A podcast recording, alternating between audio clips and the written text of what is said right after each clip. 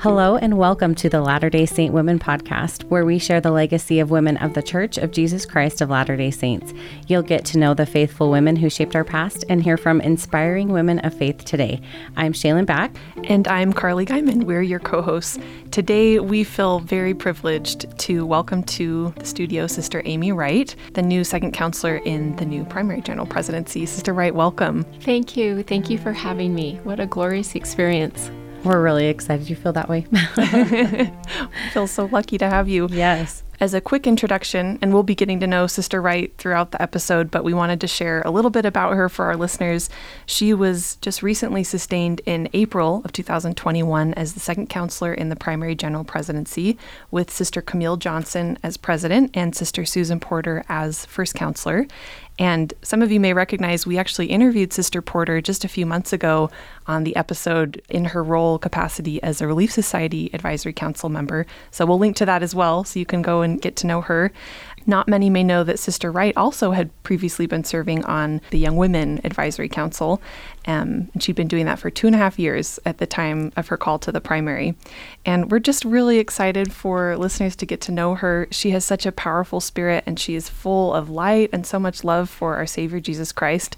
She jokes she is surrounded by boys.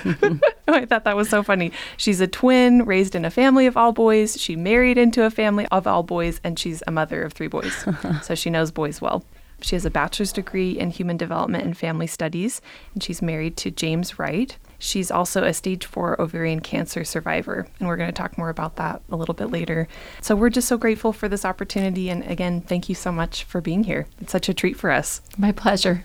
Sister Wright, we feel like it must have been a little bittersweet to be released from your calling on the Young Women Advisory Council after serving for more than two years with President Cordon and her counselors.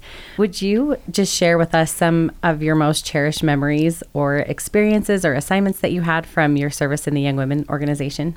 Absolutely. Thank you. Thank you for being so sensitive about that. There's been some happy tears and some sad tears these last few weeks. Mm-hmm. Um, my heart is forever changed, though, having had that sacred privilege. It truly was a revelatory experience. And to serve with sisters in that capacity where you feel like you're constantly climbing mountains together, but when the Savior is part of the journey, you are bonded for life and you see miracles every single day.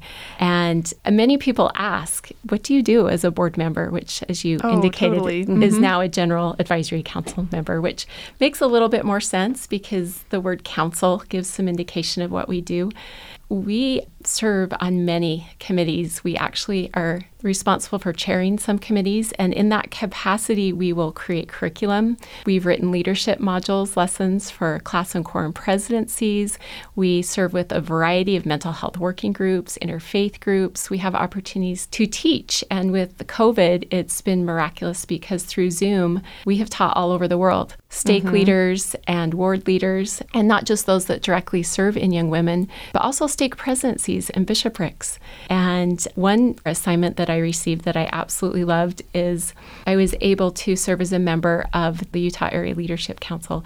And this was a pilot initially, and they invited one sister from each women's organization to serve on this council, and Elder Craig C. Christensen is the Utah area president. And what an incredible mentor and leader he was. He was constantly giving us opportunities to stretch and to grow. We had opportunities where we were invited to help him instruct Area 70. We spoke at leadership councils. We were invited to teach and testify at Institute devotionals. And the joy and the miracle of that experience as well is Sister Porter happened to be the council member that was serving on so behalf special. of the Relief yeah. Society. And so for the past two years, I have just grown to love and cherish her dearly. And so that was a tender mercy from the Lord for me when I found out that she would be serving in the primary general presidency as well. So it's been wonderful. One thing I learned really quickly serving in that capacity is that this truly is Christ's work and his glory, not mine. But the miracle of it all is that he invites us to be part of his great work so that we can learn and grow. And I just love that about the Savior, that he gives us those tailor made opportunities for growth. And speaking of those opportunities for growth that are specific to you, I'm wondering how you feel your experience serving on the advisory council prepared you for now this calling in the presidency. Absolutely. Thank you. That's a wonderful question. Serving on the Young Women General Advisory Council specifically, I was able to develop a great love and testimony for the new children and youth program. And I understand it really, really well. And that was a deep dive. Yes, mm-hmm. a deep dive into this. And that was actually one of my favorite things to teach and testify about when it came to adult leaders. I love to teach about the ability and capacity of our youth, and especially when they serve in quorum and class presidencies, that they are called of God to lead not only their classes and quorums, but their presidencies, that mm-hmm. they sit on councils and they come prepared to contribute, that they conduct meetings, they teach, they testify, they plan, they prepare, they execute events, and they seek and act upon personal revelation. Can you imagine what this generation is going to look like in a few years as adults serving missions and in families and in other aspects of the church? And so that's been a joyful thing. And so taking that experience and looking also at the primary as far as the children youth program is concerned, primary is such a wonderful preparatory place. It is a place where they practice faith, they learn faith, that it is a principle of action and power. This is where they learn discipleship and they learn how to hear the voice of the Lord. And it's such a marvelous thing to see that these young children, too, are invited to be vital participants in the work of salvation and exaltation.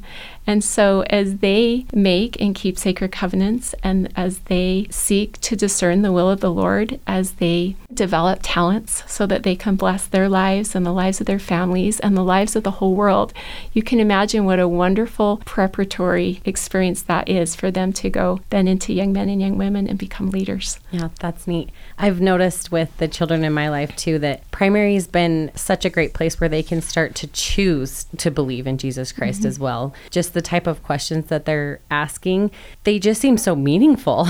I've just been really surprised. And so I think that'll be such a natural shift going from the youth to primary. And so great that you already have that experience with the children mm-hmm. and youth program. That is so true. And I love that about our little people. They come to this world full of faith. They have believing hearts. Mm-hmm. Yes. And they don't have any fear. When we talk about love, share, and invite when it comes to missionary work, they love everyone. And they want to share what makes them happy. They want to share the gospel of Jesus Christ with their friends. And they invite them to everything. And That's as so adults, isn't mm-hmm. that true? Haven't you seen that? And as adults, we would be wise to follow in their footsteps, for surely they follow in the footsteps of the Savior. No, it's so true. I'm thinking right now of my toddler who, as we walk around the neighborhood, is just fearless and wants to talk to everyone, tell everyone about his green bike. It's almost nice for me. It's like it gives me an excuse to talk to people. Yeah. And, and thank you so much. I feel like that was a wonderful summary of what advisory council members do, and again, what your objectives and your hopes are in the primary. So thank you so much for sharing that. Sister right, as we were preparing for this, you talked with us about some of the truly miraculous experiences that surrounded your recent call to the primary presidency and how you were able to feel Heavenly Father's love for you and love for your family at this really special, tender time. And we would love if you'd be willing to share those experiences, some of those things with our listeners. I was called by Elder Quentin L. Cook, and my husband and I were invited to his office on Sunday morning, and it was Valentine's Day. What a fun date. It was. you know, my husband's actually serving as a stake president right now, so it truly was a date because I usually don't spend a lot of time with him on the Sabbath. On Sundays, and so it yeah. was just a cherished experience. And after the call was extended, we were invited to just keep that to ourselves, not to share it with our family. And that meant our sons, our immediate family, as well as extended family. And so that was kind of a tender thing that just he and I could talk about. But as it got closer, and as General Conference was quickly approaching, my heart started to think of ponder about our son who's serving in the Ivory Coast right now. And I knew that he did not have access to internet or satellite in a very remote place. Very remote mm-hmm. place at the time. And he had indicated in his most recent email that he wasn't sure if they were going to be able to listen to General Conference, that they most likely would receive transcripts later mm-hmm. that they mm-hmm. could study. And so, as a mother, I didn't pray for this specifically, but it was definitely part of my heart. Yeah, something you hoped for. Yeah, I hoped that our boys would be able to hear this news from a prophet, seer, and revelator at the same time. I didn't know that that was possible with him being on the other side of the world, but that was something that I secretly hoped that would happen. And I don't even know if I shared that desire of my heart with my husband.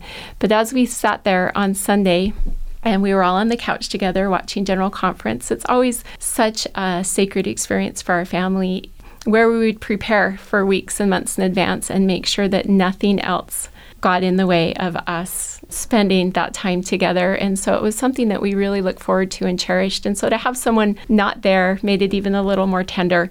But usually with our other boys, as they served missions, we had the thought of knowing that they too had access. And so we were yeah, hearing the same messages. Unifying experience. Exactly, still. around the same time. So a little side note last fall, I opened my first Facebook account. I'm actually a pretty private person.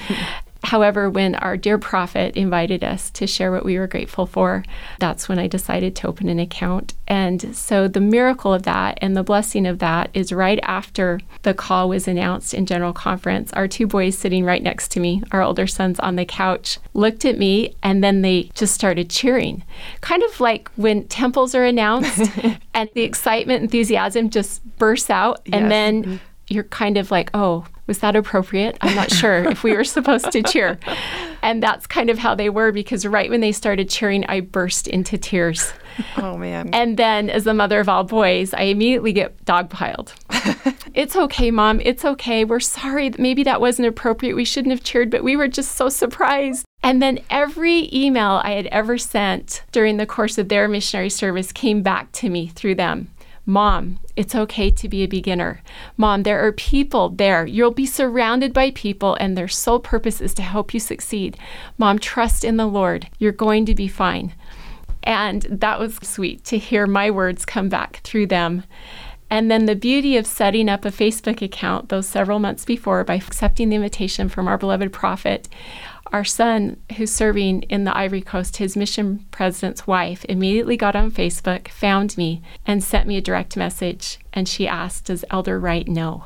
And I immediately responded. My husband paused general conference for a moment. The benefits, right, of yeah. this virtual conference that you got to be at home with Absolutely. your family. Absolutely. So we were able to pause general conference and I messaged her back and I indicated that we weren't aware if he was able to watch General Conference, but we had not been in a position to tell him. And then we indicated also that we would be honored if she and President Ben Dixon would reach out to our son on our behalf and let him know, because this is something that, yes, it affects the church as a whole, but most importantly, we're talking about families and it affects our family oh, the most. Absolutely. Absolutely. And Sister Ben Dixon, to her credit, she responded almost immediately with, He will be calling you. So we kept General Conference on pause, and just a few minutes later, Messenger started ringing through my phone, and it was Luke.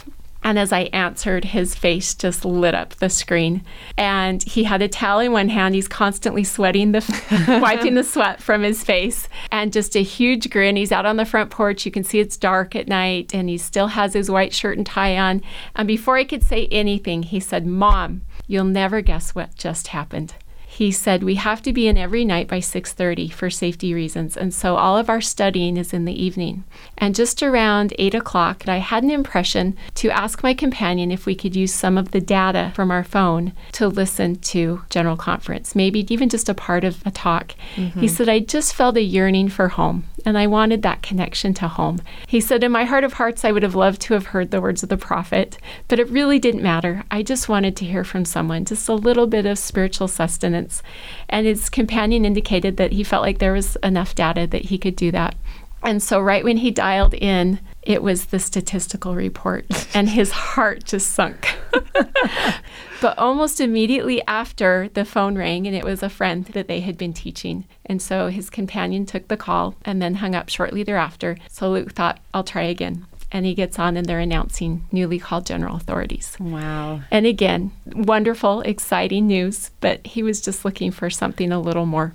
And almost immediately, the zone leaders called. And so he hung up again, and his companion spoke with the zone leaders for a few minutes. And then he thought to himself, I'm going to try one more time. And so at this point, he did not know that the current at that time primary general presidency had been released. Mm-hmm. And so we dialed in one last time, just in time for them to announce the new primary general presidency. And when he said that, tears just flowed freely as I was so beautifully reminded that when it's important to us, it's also important to the Lord.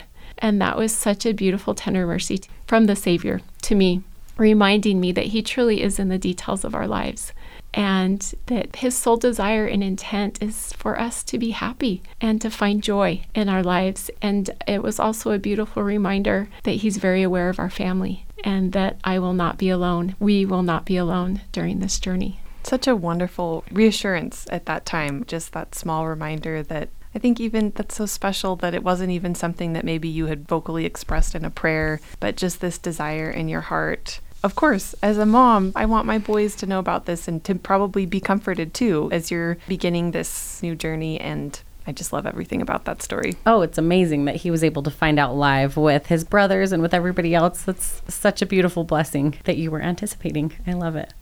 We're going to switch gears a little bit because, Sister Wright, we'd love to talk about this and hear your experiences. In 2015, you were diagnosed with stage four ovarian cancer. And despite being told at the time of your diagnosis that you only had about four months to live, this year we'll celebrate five years of being cancer free.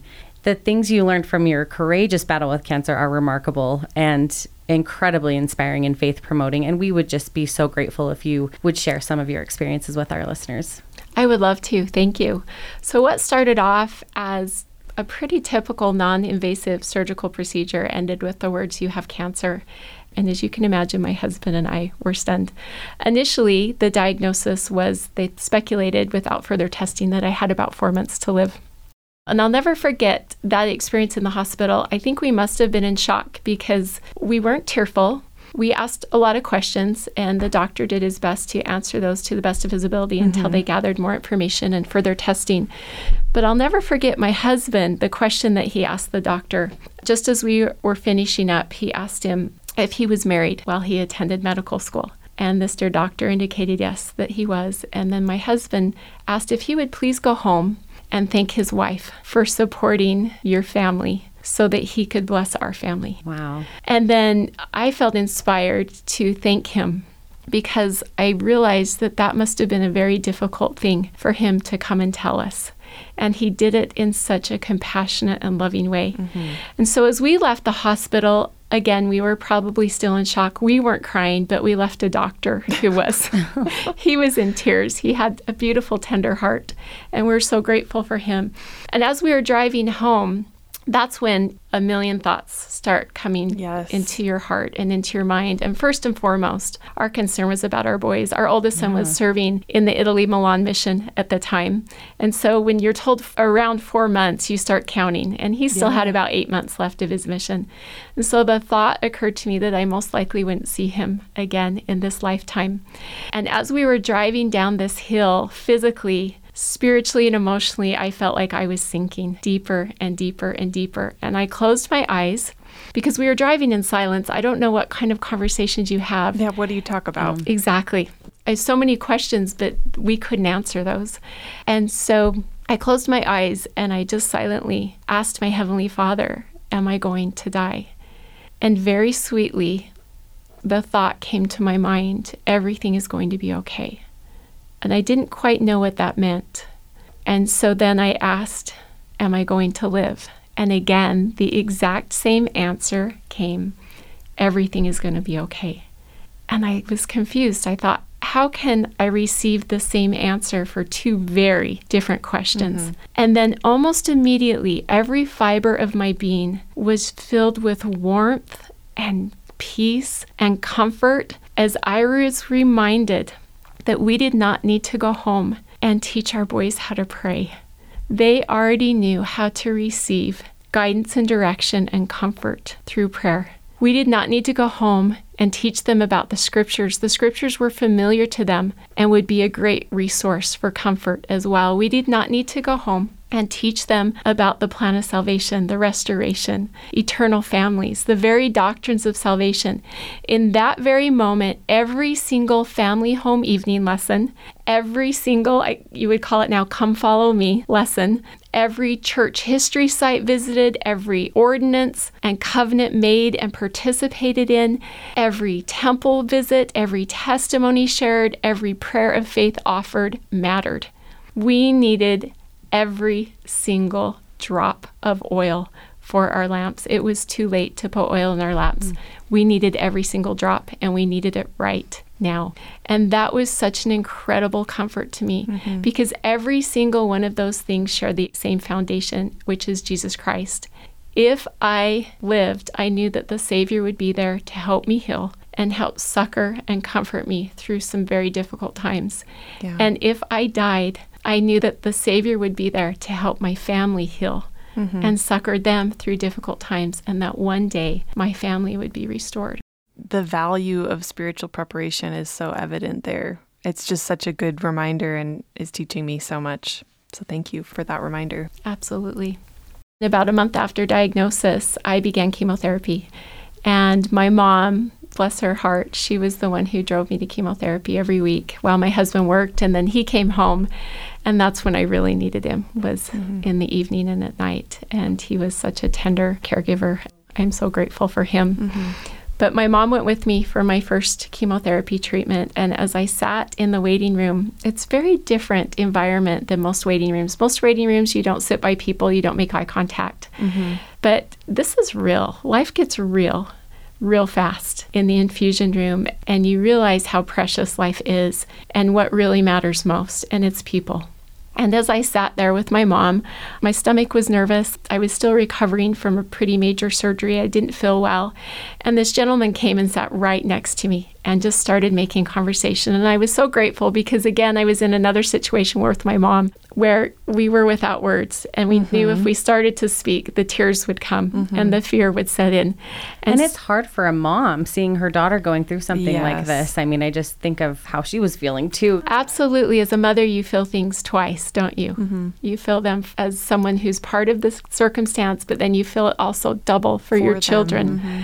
Absolutely. And so, as this gentleman was talking, he just started making small talk, and I was so grateful for him ministering to me in that way because it got my mind off the inevitable. I was yes. nervous about having my port tapped. I've never had that before. I didn't know how my body was going to respond to all of these chemicals. That made me really nervous.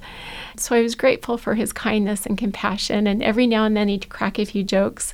The challenge is he smelled very heavily of nicotine. And I'm not someone who really appreciates that smell to begin with. And I hadn't eaten a lot that morning and it was making me a little nauseous. Mm-hmm. And at one point, he bent down to pick something up and the collar of his shirt flapped open. And I noticed he had a chemotherapy access port. And I realized that he was a patient because not all chemotherapy patients lose their hair, depending on how aggressive the treatment is. And immediately, a flood of thoughts filled my mind of judgmental thoughts. I couldn't believe that this man was going to go back into the infusion room where all these doctors and nurses were going to do everything they could to save his life, and he had just smoked a cigarette. And then we parted ways and went back and received our treatment. And about six hours later, my mom was driving me home, and already the effects started to kick in. And that night was a very rough night. I spent most of it on the floor in the bathroom by the toilet. And about 4 a.m., thoughts of this dear man and his kindness towards me came back to my mind. And I started to cry. And I begged my Heavenly Father for forgiveness because the thought of that sweet man experiencing even a fraction of what I was experiencing that evening and still not being able to say no to a cigarette. I've never been addicted to anything before. I don't know what addiction feels like. But what that man needed from me and deserved from me, quite frankly, was not my criticism, but my compassion. So I learned in that moment that we truly come to know the Savior when we withhold judgment from other people, even if it's just in our minds. Mm-hmm. Our minds need to be clear and our hearts from judgment. So I was so grateful for that gift that He gave me. And so, with my treatment schedule, I would begin with a double treatment on Monday and then I would go back in on Tuesdays and Thursdays for hydration and to help increase my white blood cell count. And so I'd spend three days in the infusion room and I'd do this for three weeks and then have a short break and then start over with a double mm-hmm. treatment. But my chemotherapy treatments were every Monday. And so after running the course of that first month and getting ready to go back in for another double treatment, I told my husband, I can't do this anymore. I'm going to quit. This is just too hard. The anticipation of that. All of it. And I just poured my heart out to him, and he validated everything because he was on the front row. He saw mm-hmm. the suffering, he saw the fear, he saw the toll it was taking on my body, and we were just getting started. Mm-hmm. I told him at one point, I said, I'm pretty sure this is a human rights violation. Mm-hmm. I don't think anyone should have to go through something like this. Yeah. And he patiently and lovingly listened, and then he just matter of fact said, Well, then we need to find someone to serve. And normally in a situation like this, you think, that doesn't seem very respectful or kind. And yet, this was kind of a pattern that we'd experienced our whole lives as a family. Whenever our children were feeling down or they didn't get invited to a birthday party or didn't make mm-hmm. a team, we always sought ways to cheer them up through service, whether it was baking cookies for someone, knitting hats for the women's and children's shelter, because service feels good. And we always receive so much more than we give, don't we? Mm-hmm. But this was different. This was a family in crisis. I could not even take care of myself myself and I was fighting for my life. And yet, that still was the answer. We needed to find someone to serve. So, in the middle of the night, when the bone and tissue pain was so great I couldn't sleep, I would think of ways some were small, some were big. Ways that our family could serve other people in the infusion room, people in our family, our extended family. Mm-hmm. And some of the things we did is we put together concerts for the infusion room. Mm-hmm. We put together chemo care comfort kits that had things in there such as Tic Tacs or chapstick or hand sanitizer, something that they could suck on because sometimes the chemotherapy would leave like a metallic taste mm-hmm. in your mm-hmm. mouth. And then every time I had a double treatment, it wasn't that I was going in to receive treatment. I was going in to serve, to help mm-hmm. lift somebody. Someone else. Not just kind of changes your perspective. It does. Gives you something else to focus on. Mm-hmm. Absolutely. When I focused on myself, when my thoughts turned inward, the world became a very dark place. Oh, yes. But when they turned outward, not only was there light, but even in the midst of the greatest suffering, I was able to experience joy. And it was an incredible thing. You know, the infusion room is such a sacred place. I often told my husband, I said, if the Savior's anywhere outside the temple, he is in this room. Whether you believe in him or not, mm-hmm. he is there, ministering not just to those who are suffering, but those valiant doctors and nurses who are witnessing that suffering every yes. day and still come back and show up to work to help relieve the best way they could and you sit in a large room. There are two rooms. One was more of a quiet room and one was more of a social room. And there were probably 15 or 20 recliners that the patients would sit to. So you'd be right next to someone. And for hours, there would be conversations and you'd have the opportunity to share your experience and testify of Jesus Christ. And there was no fear to talk about sacred things because we were all standing on the precipice of possibly losing our lives, and conversation got really real. Well, everything I can imagine just sort of falls away. Yeah. Like, what really matters in that situation? Not a whole lot. Yeah, that is so true. You do learn really quick that there are very, very few things that matter. And that was the beauty of it is no one ever talked about what they did for a living or what kind of car they drove or where they mm-hmm. obtained their education or where they've traveled. But I saw so many pictures of family members. This is who I love. These are mine. And there was never an asterisk next to their name of, oh, I wish they'd made better choices. It was just, this is who I love. Mm-hmm. And that's really all that matters. Mm-hmm. And so that was a beautiful experience as my treatments continued to get more aggressive because the cancer I have, stage four ovarian cancer, is a very aggressive cancer. Mm-hmm. And so the treatment is very, very aggressive. And as those continued to ramp up and my body got weaker and weaker, it was a spring. And I remember our boys were on spring break and they had put together about 50 comfort care kits to take in. That's what they wanted to oh, do for wow. their spring break.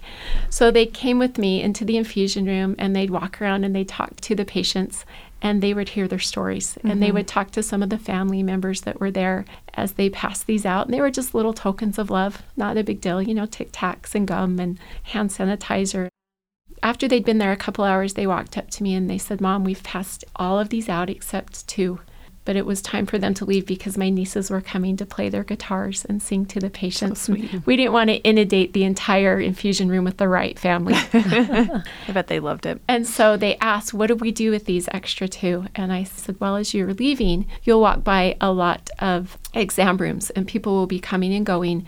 And the Spirit will let you know who to give them to. And so they left, and my nieces came, and then they left, and I was still there experiencing treatment. And as I was sitting there, I watched this young girl walk by in the hallway, and I realized it was the daughter of one of my fellow cancer patients who I hadn't seen for over a month. She had breast cancer, and she had been struggling a lot with her treatment, and I was very concerned because mm-hmm. she hadn't been coming back. And so I waved her daughter down and I invited her to come over and talk to me. And I asked, How is your mom doing? I haven't seen her for over a month. Is everything okay? And she said, Amy, you'll never believe what just happened. She said, Last night my mom called me and she told her that she didn't know if God knew she existed or even cared. And that she was going in the following day to tell her oncologist that she was going to quit she wasn't going to do treatment anymore. It was just too hard. Mm-hmm. And her daughter indicated, well, then you're not going alone. I'm going to come with you. And she says, as the nurse was walking us down the hall to go into the exam room to meet with the doctor, she said, two boys walked up to us and handed us these little gifts of Tic Tacs. And my mom asked, What is this for? And one of them indicated, This is just to let you know that you are loved. Mm. And she said, My mom and I immediately looked at each other and just started sobbing. And she said it became such a tender, beautiful reminder that God does know she exists and that He cares. And she said, My mom is in the other room receiving her treatment. Wow. And I asked her, I said, What did these boys look like? Our three sons all have red hair. And she says, Well, they looked like they were in junior high or high school and they were redheads. And then I started to cry mm-hmm. because those were my sons. And I thought, again, what a wonderful gift from our Savior because so often we serve and we throw our little pebble into the service pond, but we never always get to see the ripples of the effect of that service. And I thought that was such a powerful gift that our Savior allowed us to see the other side of that, especially for these teenage boys, to see that they made a difference, mm-hmm. not just in that moment. But that dear friend ended up finishing her treatment, and now there are grandchildren who have yet to be born that will know their grandmother because of a gift of Tic Tacs and gum. What a treasure and a tender lesson for our boys to learn at such a young age that there truly is no such thing as a small act of kindness. Mm-hmm. That everything we do matters. It matters to those that we serve. It matters to our Heavenly Father. It matters to the Lord. Mm-hmm. And I just imagine for them being prompted to hand those two packages to these specific people, they were probably even wondering, was that the spirit prompting us to mm-hmm, do that? You mm-hmm, know? Mm-hmm. And so for them to see and have that validated that, yes, you followed that prompting and it made a difference. You a can, huge difference in someone's life, and they can kind of see that. And then I think for you as a mother, again, going back to that preparation, they had prepared themselves to be sensitive to the spirit. And I just think that this is such a beautiful story of how Heavenly Father can really use us to influence those around us. Mm-hmm. Thank you. Absolutely. You know, that reminds me of another wonderful experience when you talked about promptings and impressions. And sometimes it's simple to follow through, and other times it takes a lot of courage mm-hmm. to act. And so a few months after that, I was really, really in a bad place. I had had a double treatment and then spent the other two, Tuesday and Wednesday, in the infusion room. And my mom drove me home. This was a Wednesday. And I was just absolutely depleted. And I collapsed on the couch and fell asleep. And I woke up a couple hours later, and the bone and tissue pain had already started setting in for the week. And I also started to get blisters in my mouth and down my throat. And I started to ask those same questions that that dear friend a couple months earlier asked Heavenly Father, do you know that I'm here? Do you even care? And I was so hungry. I realized I hadn't eaten that day. My stomach was upset, but I was famished. But the thought of moving my mouth to eat anything was more than I could bear. Mm-hmm. And as I was lying there with those questions flooding my mind and feeling so incredibly sorry for myself, I heard the door open, and our youngest son had just come home from school. And as he walked in, the doorbell rang. And he went to answer the door, and he came back holding a half melted 99 cent Frosty with the instructions here, give this to your mom. It was melted just enough where it took very little effort for me to swallow, but still cool enough that it was soothing as it went down.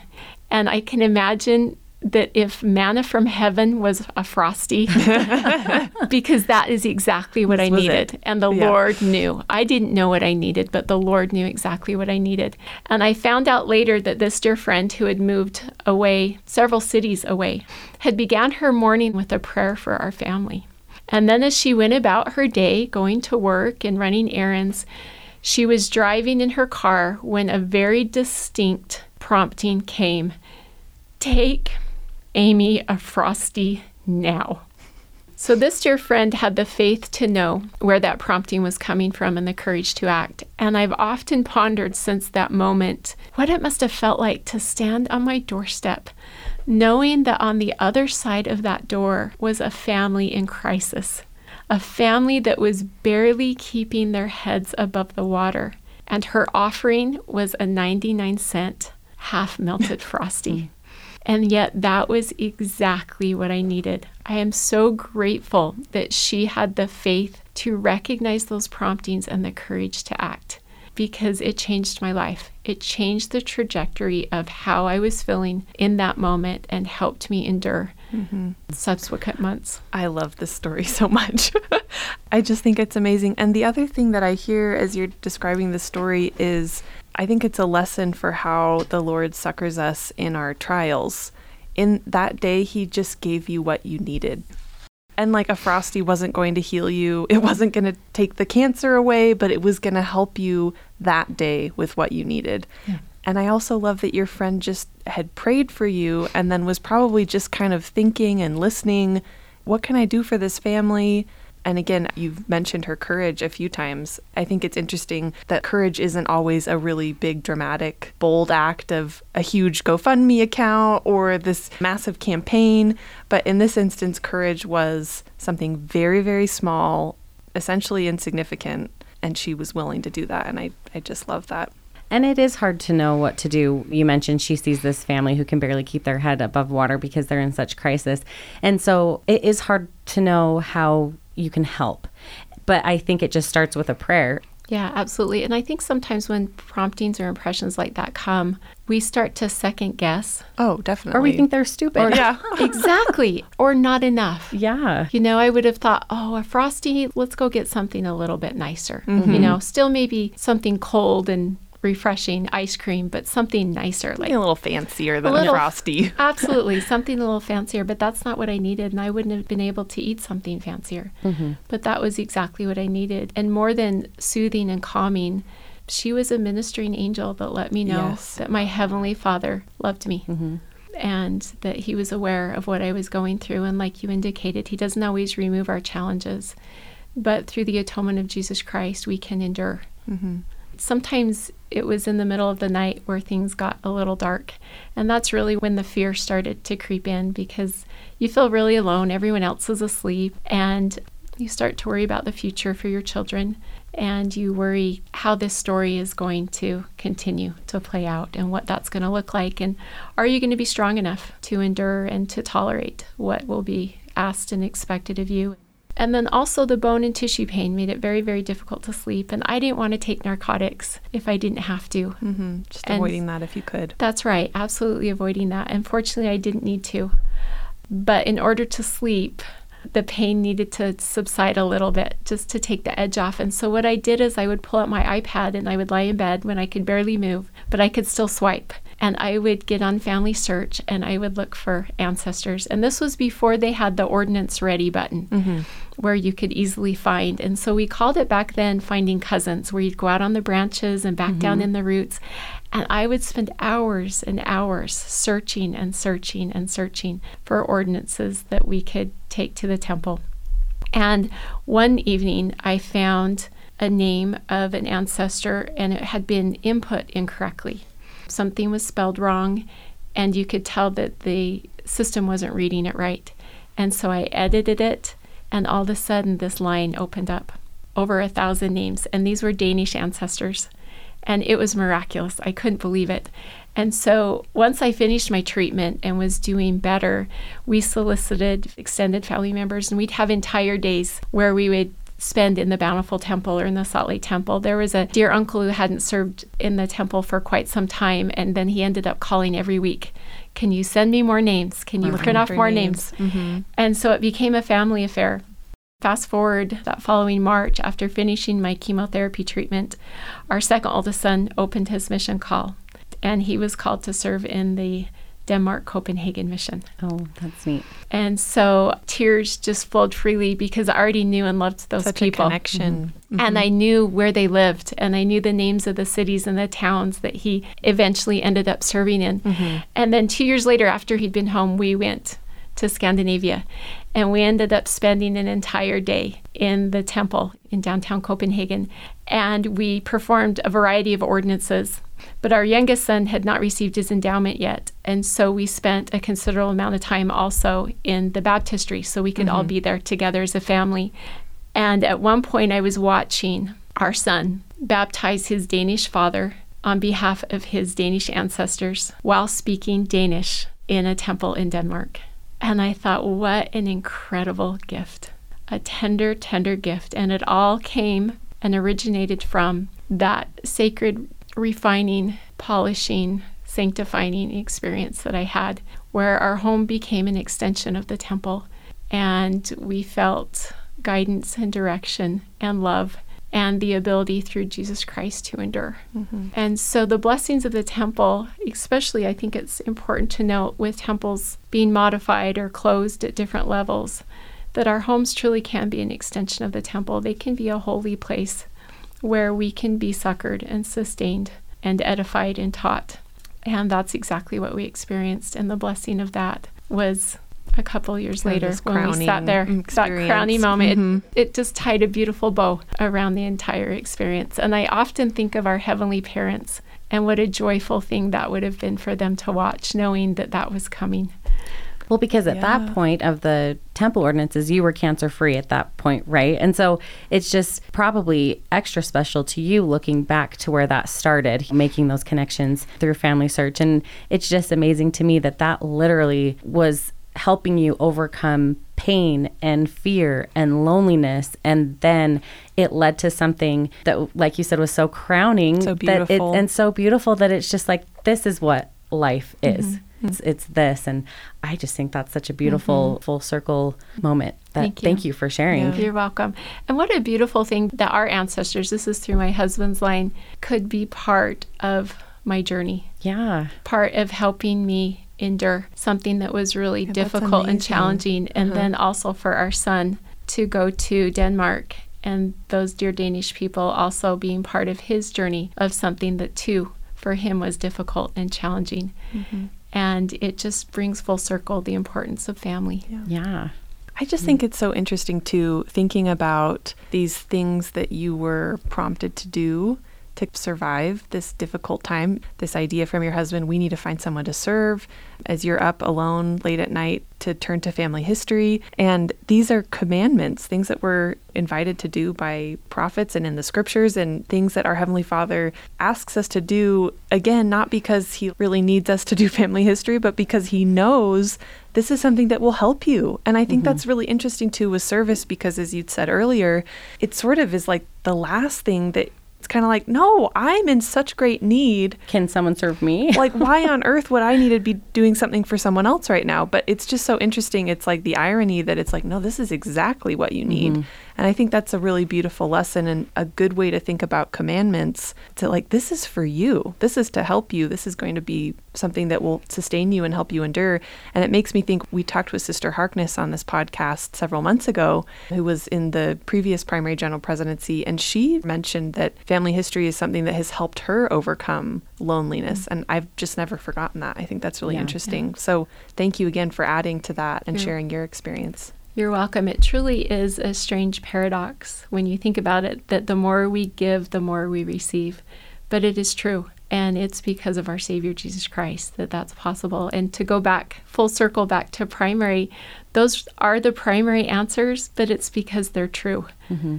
What do we need to do to get through mm-hmm. challenging times as we pray, mm-hmm. we attend the temple, we read our scriptures, we serve other people, and they're eternal answers. And that all requires a lot of humility, which is mm-hmm. something that children have. Absolutely. And again, something we sort of lose a little bit, maybe for some of us as we grow older, Yeah. but something we can all have a concerted effort to return to, to have that humility to be like, okay, maybe I do need to serve someone. Yeah, such a powerful admonition to become like little children, isn't it? And such a beautiful thought. One of the things I love most about little people is they always look for commonalities. And I wish as adults we were more like that Mm-hmm. because there's always so much more that we have in common than we could possibly have that's different because we all are brothers and sisters, that we have the same Heavenly Father and Heavenly Mother, and it's part of our spiritual DNA. Yeah, that's what I love. They just want to know. And then once they find a commonality, they want to go play. Mm-hmm. exactly. Oh, Sister Wright, thank you so much for sharing that tender experience from your life and how your family responded. Thank you so much.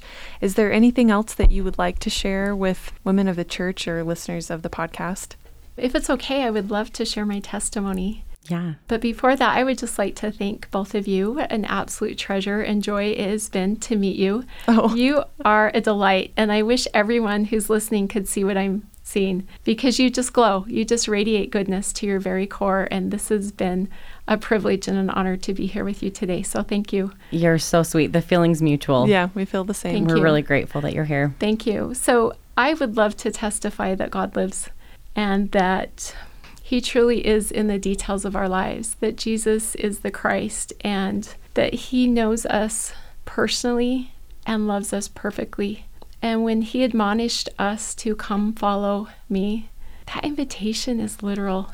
He is inviting us to walk as He walked, to serve as He served, to love as He loves, and to forgive as He forgave. And because that path was first walked alone, as Elder Holland so beautifully testified, and by a God, we are never alone. And there is sanctifying and healing and enabling power in our own individual journeys. This is what I know to be true from personal experience in the sacred and holy name of our truest and most constant friend, Jesus Christ. Amen. Amen. Thank you. Well, thank you so much, Sister Wright. We've loved being here with you today. It's been and so great to get to know you. yeah, you've shared so many things with us that are deeply personal, and we appreciate that. I think it will really resonate with our listeners, and I hope that they're able to take away as much as I have from this conversation. Thank you. You're so welcome. Thank you. My hope is too that they realize that you don't have to have cancer, that this really isn't a story about cancer. It's a story about coming to know our Savior Absolutely. and developing a relationship with mm-hmm. Him. So thank you for giving me the opportunity to share. Of course. And as always, thank you to our listeners for tuning into this episode of the Latter day Saint Women podcast. We hope you'll share this episode with someone who has come to your mind and who might benefit from our conversation with Sister Wright today.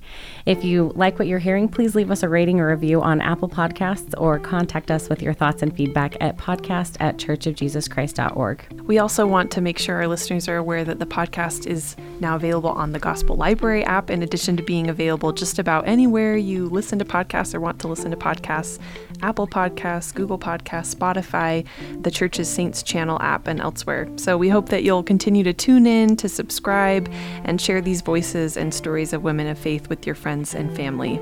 As always, we'd also like to thank our wonderful editor, Kurt Dahl, and our producer, Matthew Mangum, and the many others who support this podcast and make it possible. And until next week, I'm Carly Guyman. And I'm Shaylin Back. Thanks for listening.